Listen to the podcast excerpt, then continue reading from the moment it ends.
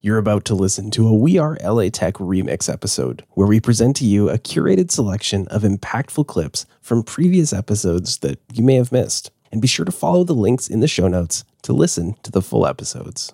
I'm Alex Blumberg, host of the podcast Startup, and you're listening to We Are LA Tech.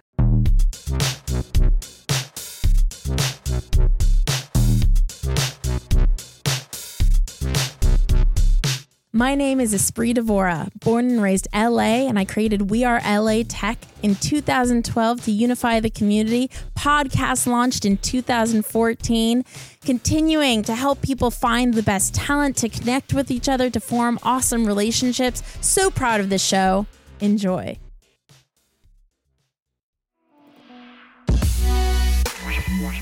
Hey, this is Haley Hamer, a product owner at Healthcare Finance Direct, a healthcare and fintech crossover startup. I'm based in Bakersfield, California.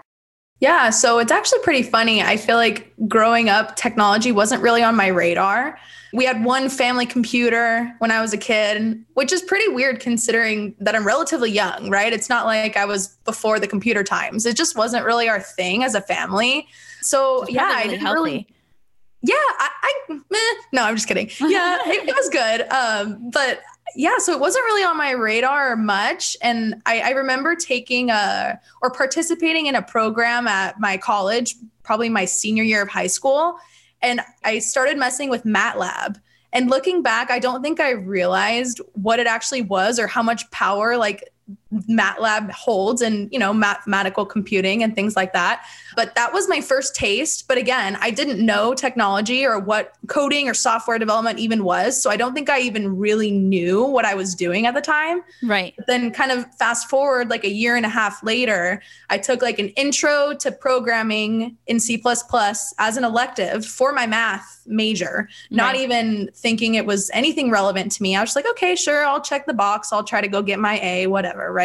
Right. And I remember going to the first day and I cried, dude. I was so overwhelmed. I was like, Yeah. what is this world? Who are these people? Right. What is this teacher saying? I do not Right. get these jokes. I don't know what an OS is. I don't know what a database is. Oh my God. I was so stressed. right. And I, I stuck it out because I'm, uh, let's say motivated. Let's not say stubborn, but I stuck it out and I learned so much. And I thought it was, again, so fascinating. And so that was my first taste of what I could use my interest in logic and not even math, because you don't have Right. to be good at math to be in tech, right? But just using that desire to kind of be a critical thinker and how I could use that with the skills of a software developer and, you know, be a really happy person and content with what I was doing. So I didn't even get my first taste of like pure technology until college.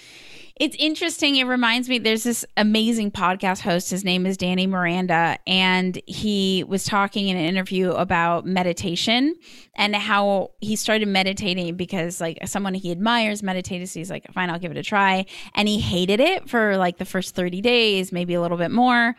And I find that so interesting. But he stuck with it because the person he admired like said no this is this is the jam and then he fell in love with it. And then you kind of shared the same thing. When you first discovered this world you're like "Psh, no. But you stuck with it and then you fell in love with it. And i'm really curious where did you find the stamina the willpower the discipline? Like i don't have the personality type. I'd have to think really hard if i've ever just like known I wasn't digging something and stuck with it anyway. I don't think I have. Yeah. So, a couple things. As I kind of alluded to, I am a very stubborn person. And so I don't like to not be good at something. And that can be a, a good thing about my character and a character flaw at the same time. You know, I've definitely c- learned to accept when maybe something isn't my cup of tea.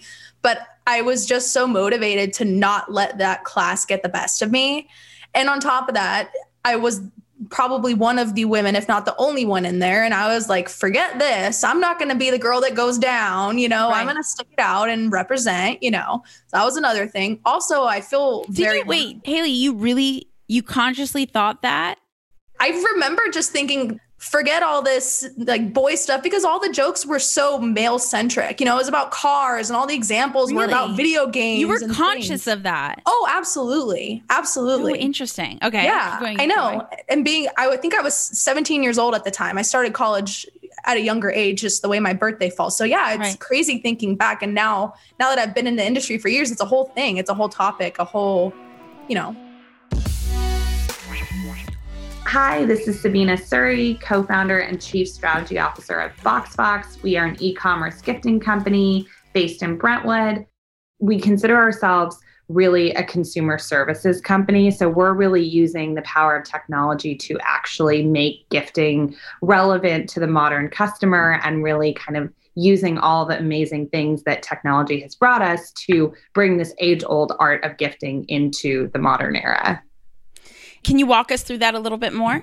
Yeah, absolutely. So, I mean, some different ways we're doing that. You know, one is just the fact that we're hosted on Shopify and we're really kind of like e commerce enabled. Our whole goal with starting VoxFox was how can we take the brick and mortar experience that we're all kind of like, some people, it's a love hate. Some people Yeah. love gifting because they love going to all these different stores and putting together the perfect gift. Some people hate it and, you know, want to avoid that at all costs either way we wanted to take that experience and really mimic it for like the online world. So like how could we create kind of a digital storefront um, and then use technology to serve better products to our customers truly like be that go-to for gifting for them um, across all the different touch points?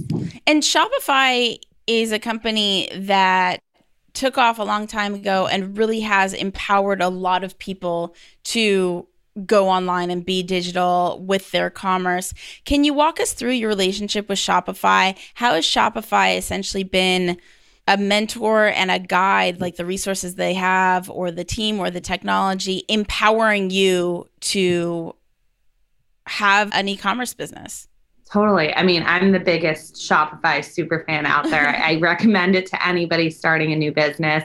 Not sponsored, but I love Shopify.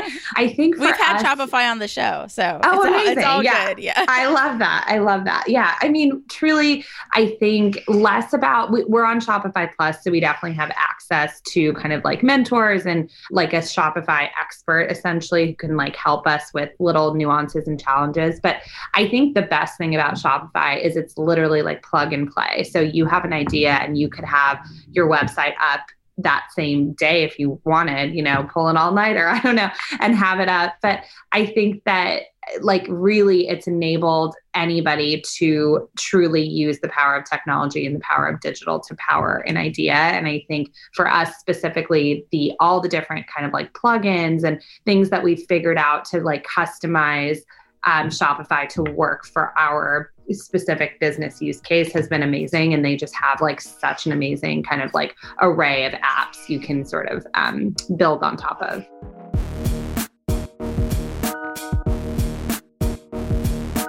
Hey guys, it's George Bandarian, founder and general partner at Untapped Ventures, a pre seed fund and venture studio in Glendale focused on the future of work. I said our first incarnation uh, was going to be in the workplace. Uh, our second one will be, you know, so we're, we're kind of pivoting, not pivoting, but adapting our thesis to, you know, helping people self actualize. It used to be self actualize at work and now we're changing that to you know live their best lives personally and professionally so we don't want it just to be around work uh, because i'm a big personal development guy like i said and so mental health is really important.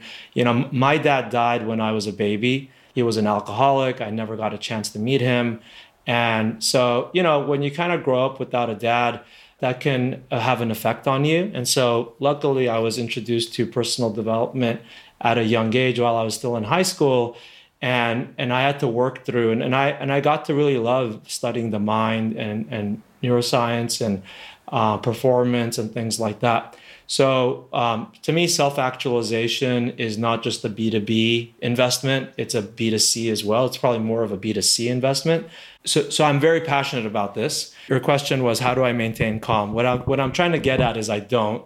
Uh, I'm often not calm and I have to work very hard. And I think this is what makes the fa- the founder journey relatable or it makes me relatable to founders is because as I've launched launched Untapped a little over a, year ago, I've been working founder hours. I've been going through the same ups and downs on the crazy squiggly line of of startups, right? Like, you know, I had to go raise money. I had to, you know, prove that we can make good investments and luckily we have. And I had to prove that the venture studio is working and we could come up with our own ideas and we could work with corporates. But a lot of it I'm just doing things for the first time and and having self-doubts and imposter syndrome and all those things along the way as um, recent as just like last week, you know, I had one of those like kind of not meltdown, but just, you know, debilitating stress. And I shared candidly with my team during the all hands. I'm like, I am not doing good right now. But I was able to work my way out of it. And I have a number of like methods and things that I do to get myself recentered and just kind of work my way out of it, knowing that it's just in my mind, it's not real and it's, and when I can work my way out of it, then I get back to being myself. Like I told my team yesterday, I go, guys, I'm back. You know, sorry that you didn't have me for a week, but I'm back. So I, I think part of what I do is just I'm very transparent and vulnerable about it with my team because I think mental health is so important. We we invest in this space, so I kind of like I really try to live it, and then I meditate. I meditate multiple times a day to just be able to rebalance and recenter, um, and I pay a lot of attention to you know what's happening in my mind The We Are LA Tech podcast is hosted and produced by me, Espree Devora. With help from Janice Geronimo. Edited by Corey Jennings. Production and voiceover by Adam Carroll. Music from Jay Huffman Live and Epidemic Sound. The We Are LA Tech podcast is a We Are wearetech.fm production.